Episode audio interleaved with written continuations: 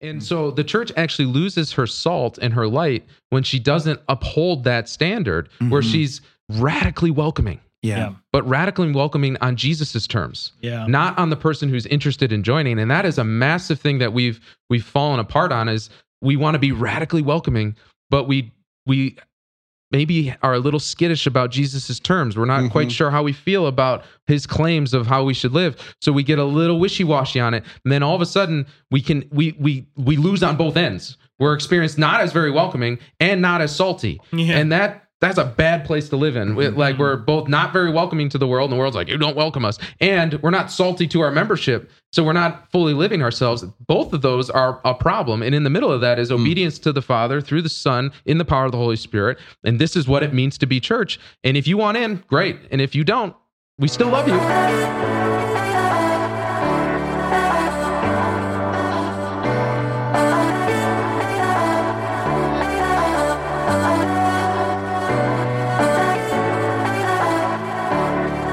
Welcome to Beyond Damascus, the show where encounter meets mission. My name is Dan DeMatte, and I'm joined here in the illustrious Damascus studio with quite the crowd today. Mm-hmm. Shocker, Brad Piron, Yes, what's up? Aaron Richards, mm-hmm. and our dear friend Pete Burak. Yes, sir. Oh, This is awesome. Okay, so today's gonna be great. This is a show all about encountering the living God that mm-hmm. propels us into a life of mission. And mm-hmm. I believe all of us have given our life to the purpose of helping mobilize the church to be a community of missionary disciples, right? That Yes. uh, as as the Holy Father uh, Pope Francis has told us we as a church are called to be this community that is literally following Jesus, but we follow Jesus into the mission field. And mm-hmm. Pete, it's really exciting to have you here. We are currently at the live from the Empower conference here at mm-hmm. Damascus. And the Empower conference is not just a conference where we come and get some Jesus, but it's a conference where we come together to be mobilized for the sake of mission. And um, there's, I, I don't know, like 500 young adults Yeah, up, yeah. up there, like just receiving an outpouring of the Holy Spirit to mobilize them more effectively for mission. And um, I thought this episode, what we could really dive into is talking about how the this inseparable need for community and mission. The community leads to mission, mission leads to community, and that ultimately our discipleship uh, uh, i- is is founded on these ideas of being a community and being missionary. And uh, we realize who we are as a church, as a community of missionary disciples, when we have these two things. So, Pete, you're a special guest. Let's welcome you first by simply saying, like, who the heck are you? And how did you fall in love with Jesus in a snapshot? And why is your heart on fire for mission? Yeah, yeah. Well, it's awesome to be with you guys. I love anytime I can interact with you guys, but that's especially here on on site. There's some there's a real anointing on this place. You guys know this, and I'm sure your listeners do too, but there really is something that God is doing. And I think very much tied to what you've built is a community on mission. So we'll get into that. But you asked like, who the heck am I? Yeah. uh, I'm a sinner and a friend of God. Who's this guy with the beard that just Yeah. showed If up you don't know the who I am, you probably shouldn't have me on the podcast. But, um, no, first and foremost, you know, uh, I'm married with with five kids. My wife and I have five kids, and that's awesome. I highly recommend it. Yeah. Um, and I work for an organization called Renewal Ministries. I'm the vice president, and then I run our young adult outreach, which is called ID. So we try to help young adults become intentional disciples of Jesus Christ. Uh, how I met the Lord really is um, through a community on mission. So my parents met at the University of Michigan back in college, and right around that time, they um, were falling more and more in love with the Lord themselves through Campus Crusade, actually. Mhm. And then right around that time, uh, a community sprung up called the Word of God Community, Yep.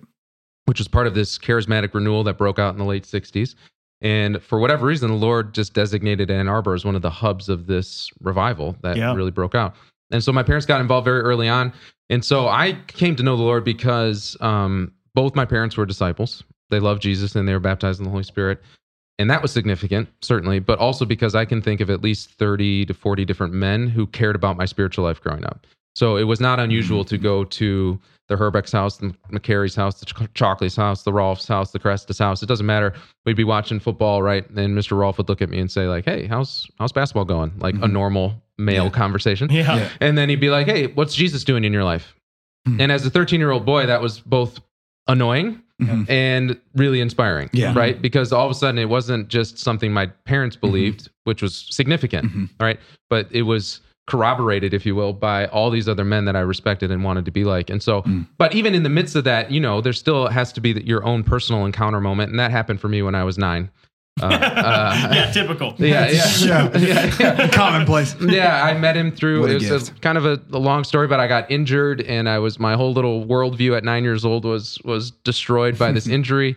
And again, because my parents knew Jesus, and because they were filled with the power of the Holy Spirit, they extended that invitation to me, and I met him when I was nine years old. Yeah. And um, that became the most real, true thing about my life was that God was real and He loved me, Mm. and uh, that has propelled me ever since. And that's been the unshakable. Doesn't mean I've always held on to it in the Yeah, same sure, way. yeah, Like, there's sure. been plenty of ups and downs, right? But Mhm. there's been nothing more true about my life than the fact that Jesus is real and He loves me. So when you were nine years old, you started to proclaim the gospel and do young adult ministry. Yeah, yeah. Immediately going into theology on tap, actually. Yeah. yeah, went to straight to college campuses, got into Newman You're the founder of Yeah. Theology on Tap. Yeah. You were nine Yeah. years old. I had apple juice and they had alcoholic Yeah, yeah, beverages, yeah, and we really went went to town. Yeah, sparkling theology. wine, Yeah, sparkling Yeah, wine. yeah, excuse me. Yeah, sparkling grape juice because it was just the right thing. yeah, no, it's uh, not quite, but but it, the point is actually there's an interesting point in that of when you meet the Lord in such a profound way, uh, even at that age, what the Lord begins to build in you, if you continue to cooperate with His grace, right, is intimacy, Yep. Mhm. which then breeds and creates opportunities for proclamation. So. Yeah. Uh, Definitely. it didn't take that long before the Lord was just opening little doors. Like I look back and I think like, wow, yeah, those were little preaching moments. Those were little moments of ministry that weren't so much a platform Mhm. or I wasn't like trying to build a ministry at 10 years Yeah, old Yeah. yeah. for sure. It was more just like, this was so true. This is Mhm. who I am. Yeah. And so if this is who I am, then how could I not talk about him? This is Yeah. the only response. Yeah, exactly. Mm-hmm. Like in, in Pope Francis had a, a line the other day about like your life is a mission. Instead of thinking of mission as something I have to integrate into my life or how do I fit it into the busyness of my schedule or whatever, it's like, no, Mhm. actually a transformed disciple, it, it should just kind of come out of you. Like it, there's just always the opportunity. It's like I'm never thinking about is this a Mhm. mission opportunity or not. It's like every moment is Yeah. a moment to be with Jesus and to share him. Yeah. And so even at 10, 12, all the way through high school, and again, there are plenty of ups and down moments. And we Yeah, had yeah. plenty of time to talk about all those too, if you want. But uh, plenty of times where I would say no to him or no, I don't know the man, Mhm. right? But the prevailing identity was one that Mhm. knew him and loved him and wanted to serve him. Yeah. And that that leads to mission. yeah. Prior to the pandemic, we used the word contagious. Yeah. Yeah. Contagious. Yeah. Yeah. Yeah. They, yeah. Spread the good infection. Yeah. Yeah. 'Cause, you know, when- when when someone's living authentically in their identity, like that, Mm. that's that's something that others want to Mhm. to model. Yeah, it's attractive. It should be anyway. Yeah, it should be. Well, I, I think that um, I love that quote from Pope Francis as well. Like you are a mission, Hmm. and and we're given context for that in Scripture all the time. Jesus' name means God saves. In His person is His mission. When he says, Uh, I have come to seek and save, save the what lost. was lost. And then, as the Father sent me, I send you. Yes. So if I've come to seek and save the Yes. lost, and I've Mhm. conformed you to me, then as the Father sent me, I send Yes. you. Well- That's my mission is to seek and save the lost. Exactly, and that carries out in His passing off of the title of rock to Peter. Yeah. That like when when Simon was Simon and becoming Peter, Jesus gave him a title that was only given to God. Yeah. Right? And Jesus passed off and said, Tag, you're it. That now you are a rock upon which I'm going to build something. So even in that is Peter's mission, right? Like his name is his mission. Like you can just see constantly that God's writing this story where y- you are a mission. I have something for you. And the more you get to know me, the more that's revealed to you and you become that. To your point, it's not when, just when what do, do. when do I manifest it? It's what I, I am manifesting it because of the Yeah. intimacy that we're building. Absolutely. So at nine years old, you founded Theology on Tap, um, and then somewhere, some, at some Yeah, point yeah. when you got older, Yeah. you started. We're gonna I- get Welch's sued- we're gonna sparkling grape juice that. actually Yeah, yeah. got their start from how popular. We just got demonetized. well, dog it. so, so as you got older, you, you you started doing young adult ministry, and you formed this ministry ID, which is intentional discipleship. Could you speak? Because I think that it, we're so blessed, and I'm sure you probably like ha- like hang out with Sherry Weddell, and the forming intentional disciples is such a uh, a, a thing that is a book that really shaped the dialogue in the American Catholic Church on the importance of discipleship. One of the things I've noticed is that there's been such an emphasis on discipleship that is about faith formation and almost a de-emphasis on discipleship about mission where discipleship has become very um consumeristic where, where like you, you just the discipleship quote method has often been reduced to a Bible study where it's like, Mhm. whoa, Jesus style of ministry was not Bible studies. Like you don't Mhm. see Jesus just gathering with people in a coffee shop Mhm. talking about their faith, right? That, that there was this really missionary impulse. lifestyle Jesus, to it. yeah, Jesus Mhm. did mission and he invited people on a mission with him. But so when you are forming people to be intentional disciples, um, what how how do you describe for your ministry? How do you give the framework for what intentional discipleship is? Yeah, it was interesting when we first discerned the name. It was like six months later, the book came out, and we were like, oh, really? we're like, oh, nice, sweet. Thanks. Seems like Holy Spirit's yeah, up to that's like, something. oh, maybe we were onto something. You know? Yeah, yeah. And so, uh, even as you described that, there was a part of me that was like, ooh, okay, so we're in you're describing a reality that is actually a false dichotomy, right? Like this idea Yeah. of like either I'm growing in holiness or I'm growing and going on mission, right? Yeah. Mhm. And so the way we would talk about it is like, no, it's both and. Like Mhm. by very definition, a disciple is somebody who's growing in holiness and intimacy with the Lord Mhm. and on mission, Mhm. right? Yeah. There, there's actually not a, a, a separation. And actually, what we see in Jesus and the way he forms his disciples is Mhm. there's not even so much a, a timeline to it. It's more of like a, Mhm. a, a circular formation than it is a linear one, Mhm. right? So he calls them, they start to follow him, but then not too long into it, they, he's sending them out. Yeah. And then he's debriefing with them, and some of it works and some of it doesn't. Like, why did some of those spirits come out and some didn't? Mm-hmm. Yeah, You know, yeah. And he's constantly fasting, forming yeah, prayer, whole- prayer yeah, and yeah. fasting, exactly. And so, and what you see in Jesus too is there is certainly content moments. You Yeah. know, big group Yes. moments like Sure. what we're having here, 500, right? He Mhm. feeds a lot of people, he Mhm. preaches to a lot of people. There's also clearly like smaller group moments where it's just the 12 and he's explaining to them what he just said. So there's there's big group, there's medium group, and then there's that real intimacy stuff with the three, Peter, James, and John, get something different than the rest of the apostles. Mm-hmm. Yeah. So there's these layers to it. And one of the things that we started to notice that um, very rarely happens in young adult ministry in particular is a lot of times you Mm-hmm. have big events and you have very small groups and maybe one-on-one disciple, but that medium-sized group is what is often Mm-hmm. lost. Like the 72. Yeah. Where did they come from? Mhm. We don't actually know very well, Yeah. but somehow there was Yeah. men and women, uh, probably families. There, there was a there was a tribe that was formed Yeah. around Jesus. Mhm. That once he left, they began to live what the New Testament calls like an oikos existence, a Greek term for household. Mhm. The early church was a was a church plant of house church movement, Mhm. and a household back then was cross generational and really like as many could fit in a house. Mhm. So thinking like twelve to thirty. Mhm. And that's the size group that we feel like is missing in the church right now. You have Yeah. big moments, you have very small, intimate things that are all both of which are important. Mhm. But where's that medium-sized extended family experience? Mhm. That tribe. These are my people. Where uh, the term we've heard is that it's it's small enough to care, but big enough to dare. Yeah. Small Yeah. enough where you're known very well, Yeah. but big enough that if two people don't show up, it doesn't all of a sudden become one-on-one discipleship. Mm-hmm. Yeah, yeah. Right. right? Right. Or so anonymous in a large group where nobody actually knows what's going on in your life and there's no real transparency. Mm-hmm. or if you're there or not, which then limits accountability, right? Because that middle sized group gives that kind of the the bridging of those things, mm-hmm. where it's like I'm known enough that it's felt when I'm not there, and at the same time, if if in the case that I'm off doing the Lord's work in this place, the it's not fully dependent on me. So it gives Uh-huh. this, this Yeah. bridging between because then if it's big enough that all the gifts of the spirit are manifest, then the body's healthy, Mhm. but also that all the gifts are needed. So if it's too big, you can Mm. skate by without actually kind of putting your offering in, without putting any skin in the game. If it's too small, then not enough gifts are present to actually be a mature, you know, Ephesians, I think it's four or five, where he talks Mhm. about apostles, prophets, shepherds, evangelists, teachers. Mhm. All five are necessary for the body to grow to maturity. So you need kind of that that medium sized unit. And so we've kind of we've made tons of mistakes. We've learned everything there is to know about how not to do it and continue to do so. It's kind of our calling card. We're like, we're, we're not very good at this a lot of the time. Um, and one of the things we have learned more recently is like, yeah, okay, that medium sized extended family on mission, people of God on the move, let's do it. That can only happen, we've discovered, if it's led by spirit filled leaders. And Yeah. to me, the the number one thing that Jesus left behind were men and women who had been formed into him, who he had taught his way of life, who then through Pentecost actually received his spirit to be empowered to go and create more of him and to mm-hmm. actually follow his method.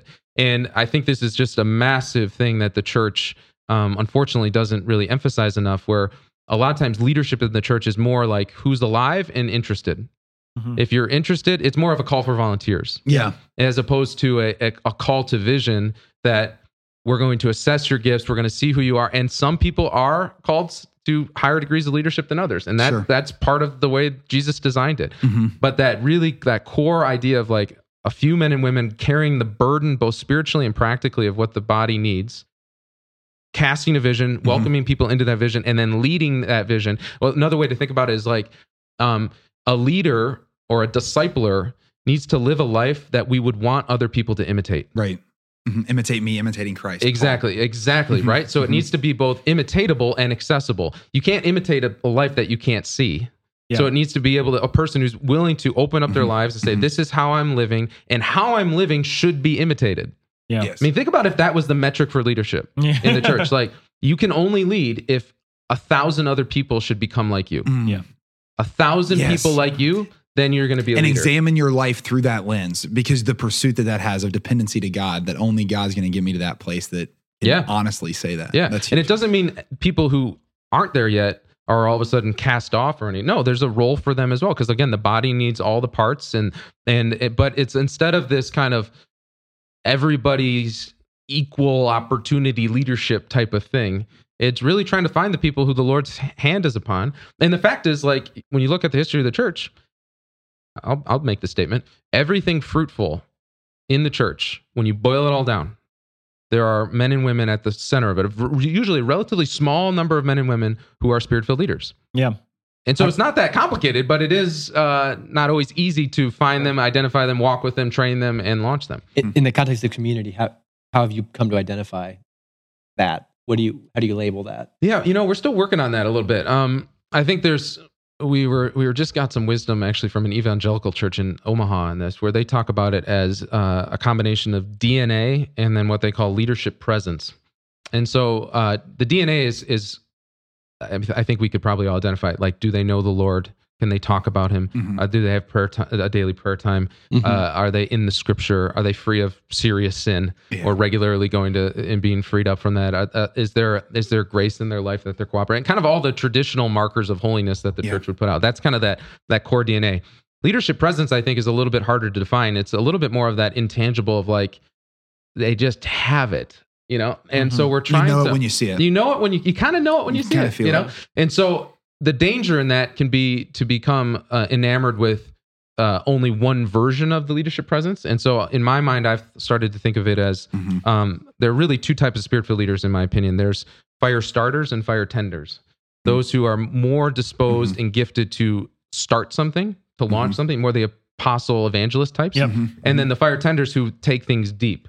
So a fire a fire starter is most alive when they're they're striking out and taking new ground and establishing something to take new ground. Fire tender is more like this is great, but it can go so much deeper. It can be so much more Mm. purified.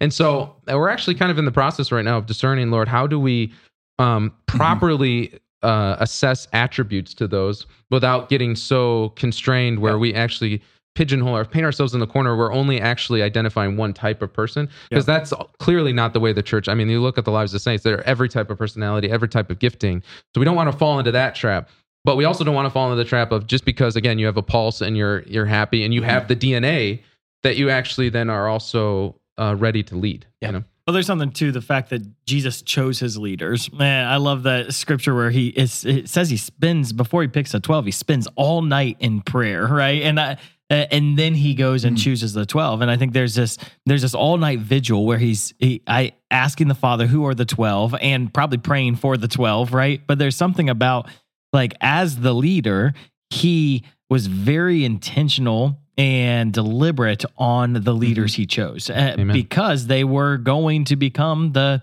the imitation that I'm going to pass something on you and I mean that is discipleship at its very heart is this the the rabbi right? Yeah. let your let your dust be upon me. You, you you would pray to the rabbi uh, or ask the rabbi right? And that his dust would fall on you Mm-hmm. and you would you would start living his way of life. And so that's i think that's where it gets eh, wonky that jesus meant to pass his life onto his 12 those 12 were meant to pass the life of jesus onto Mhm. the next 12 or whatever and then and that continuous life was supposed to be passed down so that dust of jesus is on us and we live not not um some conformed Christian idea in the modern context, but we actually live the life of Jesus 2000 years after the life of Jesus. And Mhm. and it's I think people when when the dust of Jesus doesn't follow me, I start making excuses as to why um my life doesn't look like Jesus's life and I start instead of conforming my life to the life of Jesus,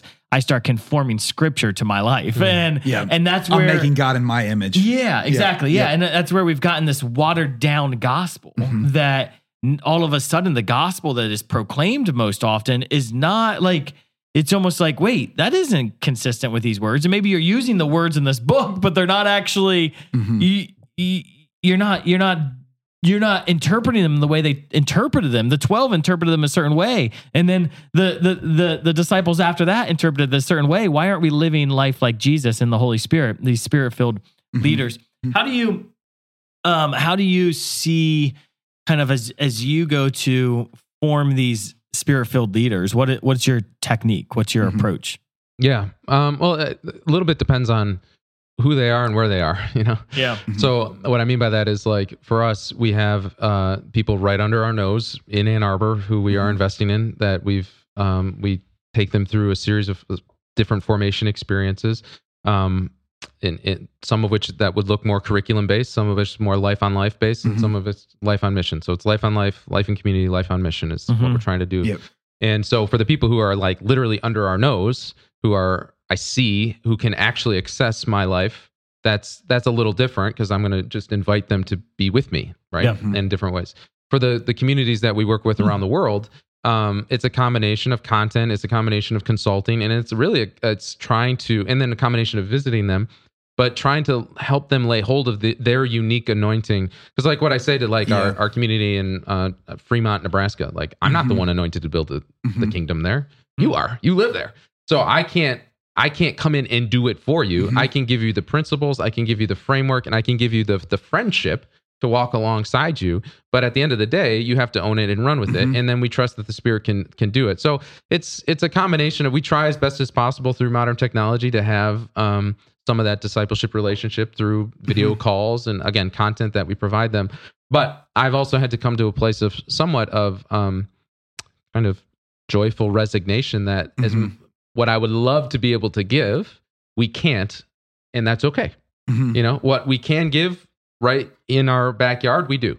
Yeah. And then Mhm. in the places that want to kind of come alongside us in in partnership, we give as much as we can and then trust the Lord and them to to kind of do the rest. Yeah, I want to ask you a question there because I think there's um there's a mystery in community building. There's a mystery in um like missional apostolate building that comes down to what I think are, are two things that, that we have a desire for commonality and a desire for diversity. And what's cool is there's a mystery in that. To what degree do you favor one or the other? Like even in the Trinity, they're they have a commonality, but they also have a diversity. And that that boggles our minds as humans because we're like, mm-hmm. how do you fit that mm-hmm. into a triune God? Well, he's he's common in all these ways and there's a diversity in relationship. But what does that even mean you know? And so when we're forming people into a way of life i loved what you were saying when it comes to like fire starters fire tenders. I love what you were saying when it was like we don't want all this type of person. But even in the course of the the church when i read the lives of ignatius francis francis xavier saint patrick they have a commonality very clearly. Like you read their lives and it's like yep same cloth. You can just you can just kind of you can see it even though it's Mm. so diverse and it's um i guess like do you guys tend to that? Do you see that same wrestle? Is is there any wisdom you have in that? I'm not asking necessarily for like a percentage one versus the other but how do we wed those two not rid ourselves of the mystery but build in a way that doesn't just ask the same question over and over? Yeah. I think one of the my favorite parts about being Catholic are, Yeah. are there's some very non-negotiable principles Yep. by which all of us live under Mhm. eh, that we submit to. yeah the precepts The, the, the, yeah, yeah, precepts, yeah. The, the the the dogmas, but Uh-huh. the but even the principles behind them. So like uh Mhm. like again like divine intimacy is is just like I, so what so how this would lay out is I don't spend a lot of time uh, telling people how to pray. I Yeah. spend a lot of time helping them develop a love of the Lord that Mhm. leads to prayer that then the Spirit guides them in how they should pray from there. Good. Then because to, in my mind, there's a difference between the principle of we are a praying people Mm-hmm. and every disciple communes with the Lord daily. Mhm. That is a non-negotiable. I don't think there's. Yeah. I, I think that's unassailable. That if you're a disciple of Jesus Christ, you are spending time with Him every single day. Mhm. Period. Now, how you do that and what that looks like, there, there are. The church gives us a plethora. How's that for More word? than a plethora. yeah, Yeah. more than a plethora. Yeah, Do you even know what that word means? Yeah, yeah, yeah. That's like A plethora. whole- yeah. There's Watch a- your language, sir. Yeah. Who's this guy? yeah. Can't believe you just said plethora. there is just this No, this, this vast Yeah. vast wisdom of how that can be expressed Mhm. and so and some of which the church would highlight in particular ways Yeah. right Yeah. another another principle would be i think s- sacred scripture we are people of the word so if we're not in the word Yeah. regularly that's mm-hmm. a that's a real problem. The problem church is in the word daily, right? Daily. Like daily mass is being proclaimed. There- Absolutely. there's a mm-hmm. wisdom in like, okay, I should probably have right Daily the word. word of God in my Right. life daily. And so we've spent a lot of time trying to figure out what are those like principles of discipleship? What are those kind of non negotiable mm-hmm. bedrock beliefs that lead to bedrock behavior that leads to personalization and innovation in the spirit? Yep. Like Yeah. building that way so that, um, so for instance, we don't necessarily like require everyone that we work with to, to say the rosary every day. Mhm. I love the rosary. I love Our Lady. You're going to hell. Oh, yeah. You gosh, are going. No, I'm just kidding. I'm so fire, sorry. yeah. so aggressive. so we're gonna we're gonna cut that post production. If it's still on here, then um, we're just gonna move Take a forward. sip of yeah, water there. no, no, yeah, yeah, yeah. Don't really know how to reflect on that one. Wow. yeah. But no, I, the saints even call that the treasure trove, right? Like they choose a few devotionals and be faithful to them. Yeah, like it's right. not it's not a matter of having to do this, this, and this. It's the impetus to know Him. At the same time, though, what can get willingness. Problematic is when we we um, assign personalization to principles. Yeah, subjectivity. Exactly. Over so, like one of the or or a, a particular spirituality. Yes. Um, so, for instance, the, the a very common one that we all are close to. Uh, I hope this isn't too controversial, but like the whole charismatic dimension of the church. That's not just a a a spirituality for a select few. Mm-hmm. That's a bedrock foundation of every disciple is filled with the power of the Holy Spirit. it's co-essential to the hierarchical reality. of the church. Exactly right. That is not a. That's not a. I. I, I, I, I resonate with that. That's my personality. No, no. Mm-hmm. And but the dif- distinction is is very often what is associated as charismatic is actually more like behavior and mm-hmm. personalization. expressive of- praise. A lot of times people are like charismatic My hands are spirituality up, is expressive praise. charismatic. It's like no expressive praise is likely a part of the charismatic communities you've encountered. That they're not mu- what- But worship would it's be. like whiskey and bourbon. Well, like Yeah. bur- no, I'm serious. Like all bourbon is whiskey. Not all. I, what I'm saying is it fits underneath. That's a good Like, analogy. We should do a whole episode on that. no, like, Okay. The analogy falls towards like all do, but what I'm trying to say is like you can't just chalk it up to the ways I've experienced people who claim to be charismatic. It's actually an essential element. So getting back to the original Yeah. question, then. So you're asking Brad. The Yeah. original question was, how do we, what, what are, how do we have diversity and, And commonality. or commonality? Yeah, and uh, I think there is there's those bedrock foundational components, right? Uh, that you would call intentional discipleship. I'm Yeah, assuming, yeah, and then. Um, and then there, there's within that bedrock, there's a diversity of expressions Yep. and a diversity of giftings, Yeah. and uh, which is really beautiful. And I think that, I mean, you you mentioned the fivefold earlier of apostle, pastor, um, prophet, evangelist, teacher. That that's a great way to see this diversity of expressions on how I live as a leader within a community, how I contribute to a communal life, how I contribute to the building up of the church and the evangelization component of the church, and all of these different uh, uh, unique means by which I pursue the Lord in prayer. I think there's also though the there's there's commonalities within every community as well, which you were kind of highlighting too. Yeah, that sure. There's the Franciscans have a common way of life, and so the Franciscan way of life m- may have um, certain requirements because they've thrown themselves into this community. So Right. as as a community, we do uh, pray the rosary every day, or Yeah, right, as a right. community, we do say the Angelus at, at noon every day. So there sometimes commonality is formed through the charism of the community, Sure. Absolutely. Um, which, which, is, is, really to your point, the the charismatic element, like charisms, these gifts of the Holy Spirit, this life in the Holy Spirit, yeah. Oh yeah. is, And I is mean- a principle that sometimes we can, um, like incorrectly attribute to subjectivity, which I think goes back to your point that you were saying it's dangerous when we make a principle a preference. yeah. It's right. actually Yep. it is a principle. Yeah, absolutely. And that Mhm. and that but then the the beauty of the church is it she is big enough and discerning Yeah. enough to say, yeah, there is a particular call in charism on the Franciscans Yep. or the Dominicans or any other lay movement, right? Yeah. And any other community. And this is a thing that the church often kind of gets a little skittish around sometimes with how we understand community is like, in order for a community to be community, there has to be those who are in it. And there are then, by definition, have to be those who are not in it. And that's a good thing. Yeah. Like there needs to be a membrane. There needs to be a distinguishing factor between this is these people are together for a particular purpose with a particular way of life that they have committed to, that they have chosen, right? Yeah. That they have they have discerned and uh, agreed upon. And then by definition that means there are those who aren't. Actually, in the official church documents, you have to you have to label what what do you classify as membership. Yeah. In order for the church to recognize you as a community, as an association, you have to label membership, and that is you're right. That is a, a little offensive in the modern context, right? Yeah. Because it's like, well, we don't want to we don't want to not include anyone. Right. But in order to have a community, you actually have to have a way of life, and you have to define that. And so there's going to be people who are living that or not living it. Yeah, and one of the things that was most dramatic to the ancient world about the church was that she was a tribe, but she was not tribalistic. All right, so the the tribes of the ancient world, and even today, we have lots of tribes, right? And uh, who are combative, who are we are us and you are not. Therefore, you're different, you're bad, and you can't access our life, right? So the there was more of this extended family experience of keeping people out. There was the haves and the have-nots, or the us and the them, right? Mm-hmm. So the thing that was so radical about the the Christian tribe, if you would, was that yes, it had a membrane, but it was permeable. Mm-hmm. In fact, we want you in it, Yeah. but we don't want you in it on your terms. It's it- you don't get to define the community. Jesus defines the community, and we are obedient to Him. And if you want to live the Jesus life, then you are welcomed, no matter who you are, no matter how you are, Yeah. no matter what you look like, rich, poor. It doesn't matter. If you want in, great. But this is what it means to want in.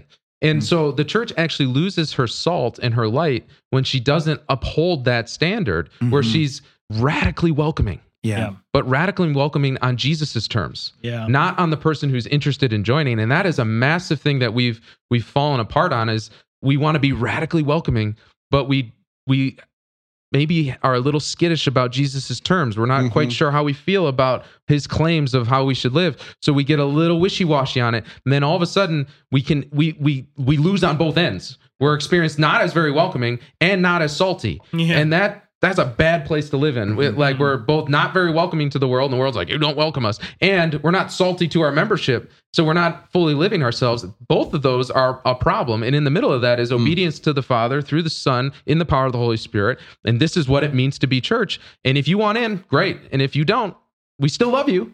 And Jesus himself had people who walked away. And so if we if we do church on Jesus's terms or if we do life on Jesus's terms, then there's we should expect that there will be people who walk away. Amen. And, and if people aren't walking away or um, because of the lifestyle may not conform to them, then perhaps we're we're not actually got to be careful with that, life. though. That people walking away isn't your mark of success. Yeah. Well, the, so what I've always Most people walk away from church, I think, because it's ineffective. Yes, yes, I I agree, and I think the you have to be careful. Are they walking away because my personality is rude Yeah. and condescending, or are they walking away because There is a tension there, the though. Jesus there? Yeah, Yeah, there's a wisdom to what you're saying there. Can you extrapolate on that? Like, what are the Well, differences that so, you're seeing? You know, we're talking about young adult ministry specifically, and as as we're having this conversation, I'm going back to a lot of the a lot of the uh, messaging that we've shared around like Generation Z and what Mhm. What it means to be a growing young adult in today's world. And I mean, the reality is, it, it, as we observe, the church is is missing the mark in large part. Uh, you know, we, the church, are missing the mark in large part. That that there's a there's a generational gap that that exists. So Mhm. why? Um, and Pete, I love what you're saying in terms of in terms of both uh, inclusivity and saltiness, right? So, I mean, that's a good litmus test even to hold up against ourselves, like Mhm. Definitely. because because you know both are going to be a turnoff, hmm right? And if I and if I walk into a space where where there's no distinction, or if I walk into a place that's overly ex- exclusive, like or overly inclusive, um, It Yeah. just it just it lacks identity. well, it both of those, integrity. right? Both of those. Like if, if it's so exclusive that it's an it's an inward facing, this is who we are, Yeah. and it's it's just like I don't even know how to enter into that. And if it's so inclusive that it's like, hey, really, anyone that steps in the door is then a part of it.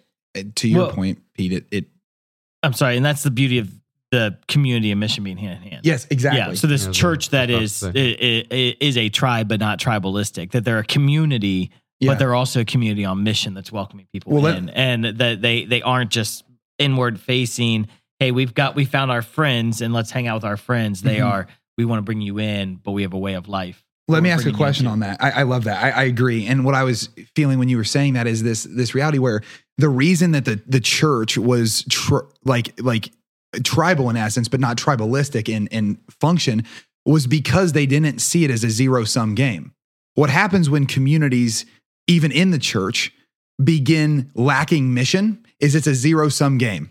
If they join your community, we by default lose. Mm-hmm. That's not true if we're on mission, right? Because the numbers are always growing. So then I am pumped when someone's a part of ID, and I'm a pump. I'm pumped when they come to Damascus, and I'm pumped when they go to Focus and to SPO and to all these other young adult apostolates that work alongside us in the vineyard. Because for me, it's like Mhm. that means that they're acting like they're on mission you know? And so the question i want to throw off of that is i i do have a a fear in the western world that an overemphasis on community without an equal emphasis on mission does this. It says we have non-negotiables in everything but mission. So the non-negotiables of holiness are personal prayer life sacraments discipleship so on and so forth the non negotiables of community are you show up to these particular things because we have to be committed, these other things. The non negotiables of mission are you live differently than me. So that's that's mission. So you just do your thing and, and You I'll kind of mission the way and I'll do kind of do mine.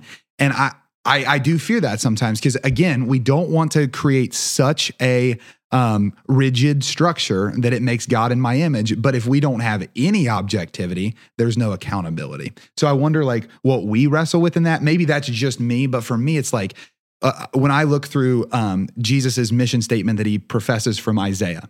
Um, when I when I like just the different things that I that I see where the Lord just like this is fulfilled in your hearing today. When Yeah. when I when I see that God says you love the Lord your God with all your heart, mind, soul, and strength, and love your neighbor as yourself. What does it mean to love your neighbor? What is mission there? And then when I look at like Pope Emeritus Benedict when he says that the church exists to do three things to worship, to evangelize, and to care for the poor. Well, one of those is holiness, worship. That can contain all of those non negotiables.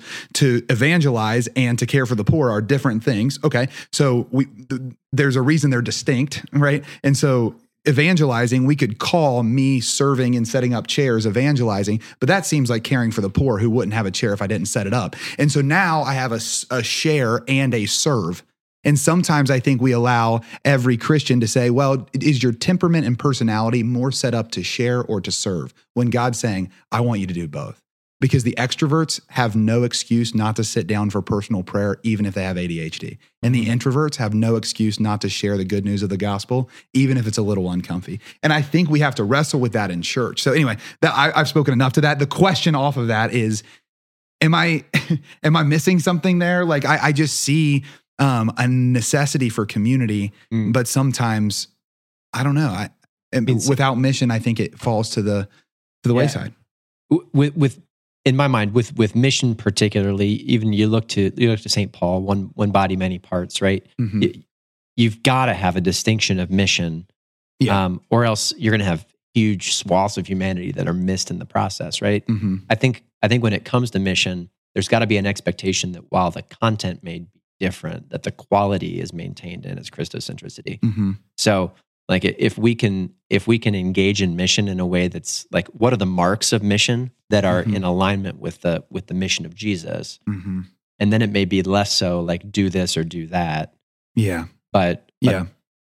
I mean I've Yeah. I've met missionaries before who, who hard, aren't yeah. who aren't effectively ministers of Jesus Yeah. Well, right Sure. I mean, Sure. I even think Sure. some of our lay movements right now that have the classification of missionary is doing a disservice to the Exactly. church That's what I'm saying. and the church's identity. Like, okay, so we're the Damascus missionaries. So the Damascus missionaries are somehow missionaries, but then the person who works at the bank isn't a missionary. Like that, every single Christian, every single Catholic has to see themselves that their core identity is a missionary. And so it's it's not mm-hmm. ha- like it's do what you do and do it for Jesus, no matter what. You do it in Jesus, through Jesus, with Jesus, for Jesus, no matter what you're doing. And so like listen to where he calls you in into the field, right? And we want the uh, the field to be super diverse, but Mhm. everyone that they see it as a mission territory, a mission field.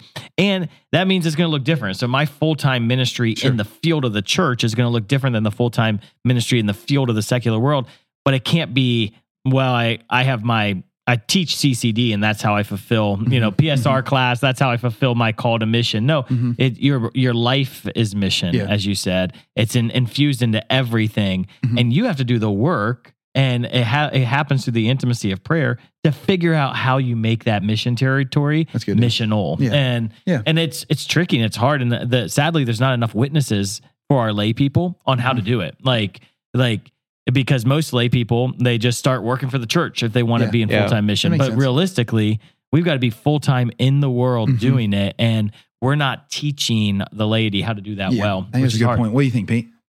Oh, lots of thoughts. Yeah. Uh, maybe three quick ones. One is I uh, three three reasons I think a lot of people don't actually engage in in mission.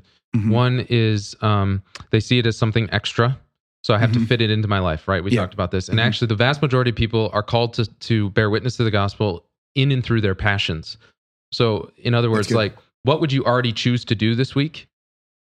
Probably, if you like doing Mhm. something, you're going to be around other people who also like doing that thing, which means you already have some sort of relational connection with them. Which Yeah. means if they don't know Jesus, that's probably your mission field. Yeah. Um, so for me and my wife right now, as much as I work for Renewal Ministries and ID and all this, our primary mission field is our neighborhood. Yeah. Like our direct Yeah. neighbors. Yeah. Because we have a lot of people who live Mhm. literally within a stone's throw who don't know the Lord. Mhm. And what's our common passion? Our children. Children. So I, I don't have to go looking for mission. I just literally go play with my kids, which I would already be doing. yep And I see it through the lens of prison. And now all of a mission. Yeah. sudden, you know, neighbor over here comes over with his kid and we're talking and the Lord is moving and I Mhm. see it as mission. So evangelizing through passions is like a, a critical thing. Uh, the second re- uh, reason is uh, one that we've talked about. We don't need to dive in a, a ton. Is really like Sure. they don't feel empowered. They don't actually have like supernatural power to do it. They think it's mission is something I have to convince God to bless, as opposed to I have to see what He's already doing That's and really join good, Him in that. Pete. So like one of the things we teach our people all the time is like it's not your job to come into an environment and convince Jesus to do a saving work. Okay. Every single person you meet every single day for the the rest of your life and the rest of their life is being passionately, supernaturally pursued by God. That's a that's for sure. No we doubt. know that. So doubt. when you come into encounter with anybody, you don't have to wonder, does God want them? Yeah. He does. Yeah. Right? Yeah. You don't have to Is wonder. salvation for them? Yeah. Yes. You The don't have answer to is wonder yes. is are they trying is God trying to reach them? He is. Yes. so so the question is not then as a disciple, is God doing something here? The question is, what is he doing here? Am I, am I called to participate in it? Mhm. And it's super freeing because sometimes you may not be, which Yes. most of us kind of Yes. prefer sometimes, right? Mhm. Like, no, the Holy Spirit's like, no, don't do anything now. But other times the Lord's going to give you vision to see, no, I'm working in this person's heart, and here's what your role is in that process. Yeah. And so to see that as so I come into a restaurant, I come into my workplace, and I'm I, my eyes are looking for what is God already doing here, Mhm. and Lord, am I called to be a part of it? yeah Right. And then the third piece is, and we're talking about it through this whole Sure, episode, sure. is that that intimacy between communion and mission. Most people aren't on mission because they're not on mission with other people who they're running with, right? You, you talked about Pope um, um, Benedict Emeritus, his Yeah. three things. Yeah. Pope John Paul II also called it the three commissions of a disciple Mhm. prayer, communion, and mission. Yep. And then he also said, this is maybe my favorite line from him. He said, communion and mission mutually imply and interpenetrate each other. So, in other Mhm. words, when you say communion, you're implying mission. hmm And when you say mission, you're implying communion. And he said, communion gives rise to mission, and mission is accomplished in more communion. So, out of our oneness, we are mm-hmm. sent to mm-hmm. what end? To bring people back into it. Yeah. And so, Like too often, exactly, too mm-hmm. often we think of, of mission as tennis. All right. I have to hit the ball back every time. It's my Mhm. responsibility. If I miss, we fail.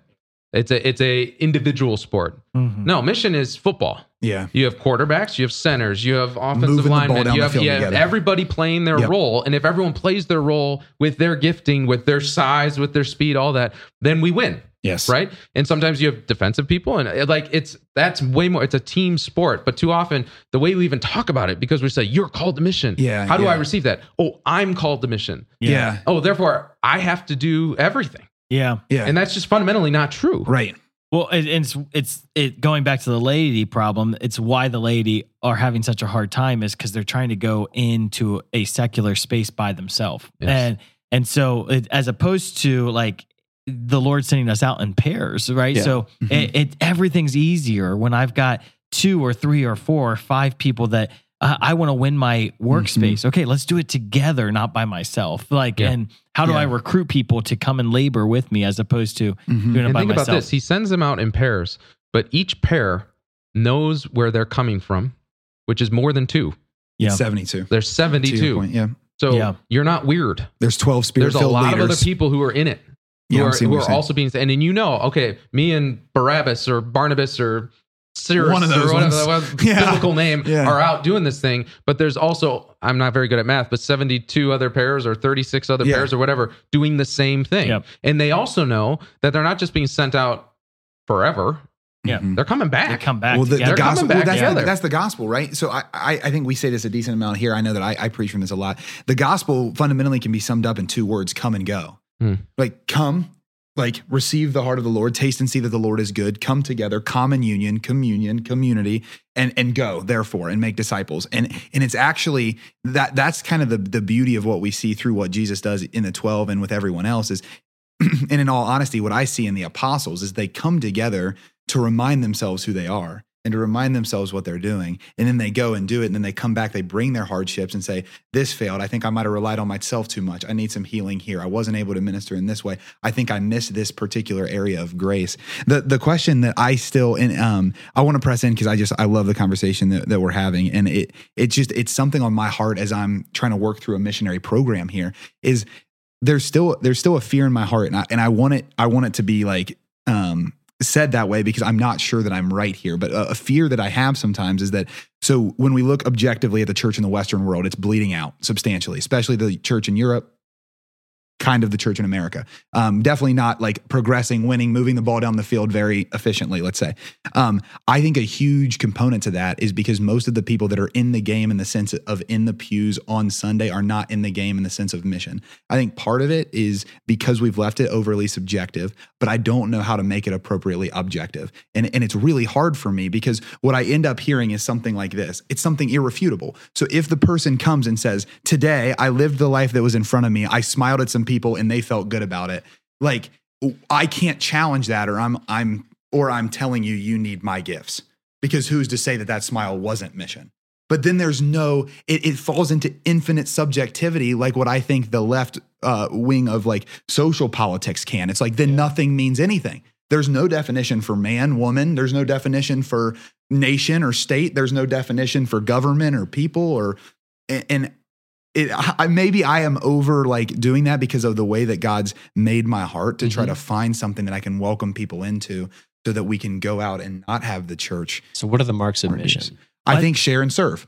Pers- again, I am so willing to be wrong, but like as I do a deep dive, it's like you are called to share, to euangelion. You are called to be the one who comes back from the battle as the, the Romans win another battle and say, another battle's been won for Jesus Christ. Another battle's been won for Jesus Christ. Like, like Jesus is doing something in the world. Like, and, and that doesn't matter if you're Yeah. introverted, extroverted, or anywhere in between. You are called in your life. The timeline is a whole different conversation. Is that supposed to happen every day, every week, every Mhm. month, every year? Mhm. I can't even get into that because I'm trying to get the, the factors right first. But everyone is called to share for sure with their mouth. I mean, like actually share, like say that Jesus saves and that he wants to have relationship. Like Mhm. every human person saved by God is called to share and called to serve. And I think that they have to be different, or else why do we differentiate between evangelize and caring for the poor? Mhm. I don't, Mhm. it doesn't make sense to create those as two categories if they're mutually inclusive. Yeah, there's the corporal and the And- spiritual. but, but again, what we'll say is, well, if we just worship, then we'll also evangelize and care for the poor. It's like, yes, I, I'm not going to like get you into a semantic debate with me, but the reality is they're putting three pillars up. We're putting holiness, communion, and mission. So if we say it's all the same thing, then let's just give one word for it and stop. Point. But there's something Mhm. you can see where I'm going. But that's I don't know if you guys feel that. I don't know if I'm even perceiving the right thing. But when I see a church that's bleeding out and an infinite subjectivity in an area, specifically the area that I think would grow the the lack, I begin questioning.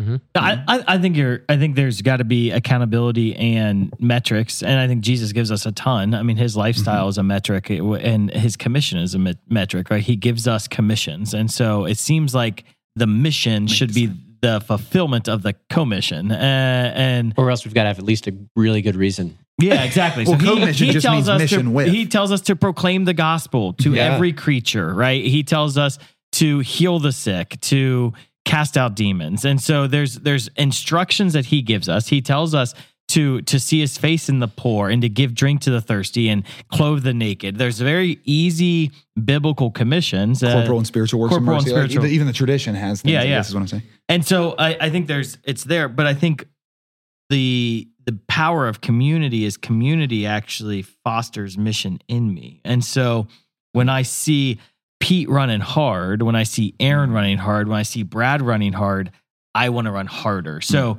run so as to win, Paul tells us. And if I'm running to win, I've got to run faster than the person next to me. So Mhm. it's it, it's the very nature of running next to another person that gets me to run harder. And Hmm. uh, community is such a gift because of that. It Mhm. sharpens me. It, it it refines me. But when it's not an authentic missionary community, a community of missionary disciples, then it just becomes a country club, uh, uh, a, a, A clique in a- a high school, a Uh, yeah. corner bar. Exactly, and it, it where where the problem is if well if my the people I'm running next to are fat and lazy and they're mm-hmm. running really really slow, Mhm. then I just have to run just a little bit faster to Or be even better if than them. I would say just just to make the analogy, and, and I want to hear the rest, but like, but not even if they're just fat and slow, but even if they're incredibly gifted. I'm sorry. No, no, no, It's not no, fat no, no, no. I'm not. No, no, I'm what I'm fat So sorry, no, no, I'm going into that too, analogy. yes. What I'm saying is, when we all know who have played sports, the really, really gifted people that are coasting and you know it. Yeah. Like if I, if you're a coach and someone's missing their time, but they are busting their tail to try to make it, it's Yeah. very different than someone that's coasting through their time and they could get two seconds off of it. Yeah. It's like that's almost more discouraging because we're not we're not moving that gift. So I get to your Yeah. point. That is again what community so does. But would- just a with the parable of talents, I've always been like, okay, there's the two talents, there's the three talents, there's the five talents, and I, I may I may not be a five talent kind of guy, but if, if I'm a three talent kind of guy and the talents multiply, right? If I'm faithful to uh, investing my talents, it multiplies because the five became 10 and the three became six. And so if the three becomes six and then it becomes 12 and then it becomes 24, well, if the five talent person is coasting and they're not investing, the three talent person adds adds grace really fast, right? Not that we add grace, but yeah, like that the Lord sees that and he says, I'm going to give more. I'm going to give more. Mhm. Pete, what do you think about this? Yeah, I, I wrestle with it for sure. I think um, one one of the things that would be uh, not to be annoying, but the one response would be there is there is a freedom in uh, just the obedience to each moment, saying what's God's will for me right this minute, and to to be a little bit freed up to good brother. to not spend too much time to not overly evaluate Or obsess over. or yeah. Kind of say, am I, am I not? There's a Mhm. way at which, like, this is all gift. This is all Him working through us. It's all kind of on Him anyway, right? Like, all mission Yeah, is definitely. the, the Pope's teaches this. Like, the, the Spirit's the one who gives us the words to speak, the gives us the courage to speak them, the insight to know when to speak them, prepares the heart of the listener. All conversion is supernatural. Nobody says Jesus is Lord without the Holy Spirit. So, anytime that we see any fruitfulness, it's not really us. I mean, it's us cooperating with what He's doing. So, there's a certain eh, freedom that comes from that. At the same time, and so I don't think it's an or. It's more of an Yeah, and. We do need to be able to take kind of spiritual audits of to say, where am I, and am I? What talents has the Lord given me? What ways am I stewarding those, and what ways am I not? And which ways am I smiling at somebody Yeah, and yeah. calling it mission when it's really not? I mean, and this or is- maybe it is, but again, maybe it is. But but only a community can hold you accountable to that. yeah and, and kinda I, I i would venture a guess that like it might be mission in some kind of ostensible, you know, like ostensibly connected to the outcome, but the, the church is pretty clear. Like the outcome of evangelization is conversion. Yeah. All right. Salvation. And I think one of the things, salvation, exactly. Good, because Pete. it really matters, right? Yeah. And so uh, one of the other things that I think unfortunately happens is in the church world, we we take these words that have deep meaning and uh, neuter them of meaning. So evangelization becomes everything. Um, accompaniment becomes everything. Uh, dialogue becomes everything. Welcoming and no, there's actually some real value of making sure we clearly define those things and hold to those definitions. Accompaniment is essential in the process of evangelization, but accompaniment is not evangelization. Exactly Yeah, as the way so it's discussed, That's right? so good. We don't because we always talk about the road to Emmaus. Jesus comes alongside them and he walks with them. He answers their questions. And that's the whole to gospel. what end? Yeah, right? no, no, yeah, so he brings them to a moment where they have to decide something. they right. either turn back or they could keep going. So accompaniment is beautiful as long as it culminates in the direct proclamation and It's necessary but not sufficient. Like those are the type of Exactly. words that we're using. exactly. And so, um, and and then the one other thing I'd say is like, uh, we we hold very strongly to this concept of communal discipleship, which is what we say we all have a role to play in the discipleship and evangelization of everyone. It's not the same role, um, and that's good. In the sense of like, there's something about the person who has no um, gifting verbally who maybe would never be capable of really giving a very dynamic proclamation. But the way they communicate is when asked, they can use their words, right? But the way they serve the body and the way they evangelize as a part of a whole is they are the rock style solid. They will set everything up. They will take everything down. They will give generously. They will use every ounce of the third of a talent they have at the service of the body. And I think there's a way at which, again, it's a both and. There's a way at which to still invite those people into saying, what is your personal witness to what God has done in you? Mm.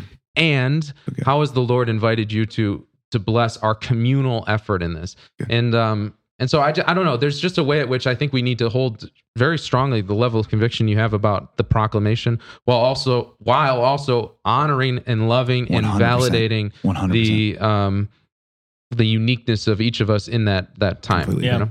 Yeah. Well, I think it's how are you going to win people over? like, and sometimes you know, some win people over through proclamation, some win people over through a profound witness. I, I mean, the the presence of Peter, his shadow healed people, and so there was something so profound about his presence that um, can can we get to the place where our presence is enough? And chances are, it's it's not. like Right. there, there, there, you always need to proclaim the gospel, but the but that man, I, I would love to walk into a room and my presence shifts the room before I proclaim the gospel because it gives credence to that proclamation. Well, and and how will they know you're Christians? By your love. Yeah. Right. So there's an also way, and that love is not just caught; it's taught. It's it's not just uh like it's not enough to just make man these people are different. Like that's good. That need Yeah, is necessary, yeah, but why? And Yeah. somebody still needs. And Paul talks about it, like how can somebody come to faith unless somebody preaches, and how can somebody preach unless they've been sent? And Yeah. like so, there's it's all works together in some Yeah. mysterious, divinely inspired and led process, which that doesn't eliminate the need for us to strategize and steward and plan and think and evaluate and hold accountable. That's all true too. But it it's still uh, uh, the reason the church is described as a body is because there are the systems, but there's also the life, Mhm. and it's it's that combination that makes us a living creature, not just a bag of bones or not just a breath. Mm. Words from the founder of Theology on Tap at nine years old. Oh my gosh. Aaron, any final thoughts? Uh, I mean, I I love it. I think I think it's it's an invitation into uh, meaningful relationship. Like I think that the reason this is hard is because it it can't it can't be uh, effectively communicated in a book, Mm-hmm. right? Uh, You can you can outline principles. I, I can I can teach things from the stage, but ultimately, like where people back down as well, this makes me uncomfortable because I've actually got to commit something. Yeah. Yeah. I've actually got to enter into relationship with this person if I want to see them grow. I've got I've got to be willing to uh, to help them if I'm gonna if I'm gonna hold hold them accountable, Mm-hmm. right? Or else I'm just a jerk. So, and you, and you see this. I mean, you, you brought up Paul. I'm, I'm going through the letters again right now, and uh, like, if Paul was just a theologian, he would have written to thousands of churches. He, Mhm. he chose a, a handful because Mhm. in addition to writing, he spent time there, years there, Years. Mhm. Yeah, he did. because these were these were friends that he was leading. Uh, you know, not Family. just not just a flock. Mhm. Yeah. I Yeah. love that. I, I mean, I, I hate how simple it is, but like Wedding Feast of Cana gives us the instructions. Just do whatever he tells you. Yeah. And the only way you can do whatever he tells Mhm. you is if you're intimately linked to him. Yeah. Um, but I think what's really important is do whatever he tells you in the context of community. I think what you spoke, Pete, about the necessity that, man, when we hear this call to mission to do whatever he calls us, I, I can't see it as an, an isolated call that Mhm. I have to do whatever he tells me to do by myself. Mhm. That he's brought me into his family and in order to effectively know what he's calling me to do, I have to be a part of that family. Yeah. And, and I need to find myself in that community. Yeah, I want to say one thing to that too, because I totally agree. And and and in order to not allow that to be infinitely subjective. And now again, we do also need to say that subjectivity does not mean bad. Like Christianity is the right association of subjectivity with objectivity. That's what the Mhm. theologians long past have always Mhm, said. It's a it's an appropriate assessment of the two. It's do whatever he tells you, and he's already told you a lot in that book and in that church. Yeah. And and like and we need to do well to tend to that. It's not do whatever he tells you right now. And if he doesn't speak very clearly, you shouldn't act. The church has already given us precepts. It's given us corporal and spiritual works of mercy. It's given us beatitudes. It's given us like we have this rich treasure trove of like that is what he's telling me. Yeah. And he's telling me something right now. Yeah. And so I I can't just say he needs to tell me something right now in order to act or we'll stay stagnant. Mm-hmm. And so again, I'm not pushing for over. This is actually, I think, this is a whole different episode. The the the I think the my last comment. I think the turmoil in our church today is the two sides are like we need to hold to subjectivity, we need to hold to objectivity, and we won't talk. Mhm. And because we need to make sure everyone's welcome and everyone's included, we need to make rigid dogma structure Mhm. and they're not conversing in a way that allows us to embody Jesus in the fullness of what he's made us to be. So that's that's my two cents to add. Oh, there's so much there. Oh man, that's so, much. fun. Yeah. well, if you listen to this, uh, hopefully it wasn't on times two speed because this was fast. and so I hope you enjoyed this episode. You've been listening to, to Beyond Damascus, the show where encounter meets mission. If you're hungry for more, um, that means the Holy Spirit's alive in you. So that's a good sign. And I hope you join us again next week on Beyond Damascus. If this show blessed you, share with others. Uh, Pete, where can people find you? yeah, best place would go to intentionaldisciples.com or renewalministries.net. Great. Thanks so much. Uh, please join us next week. God bless.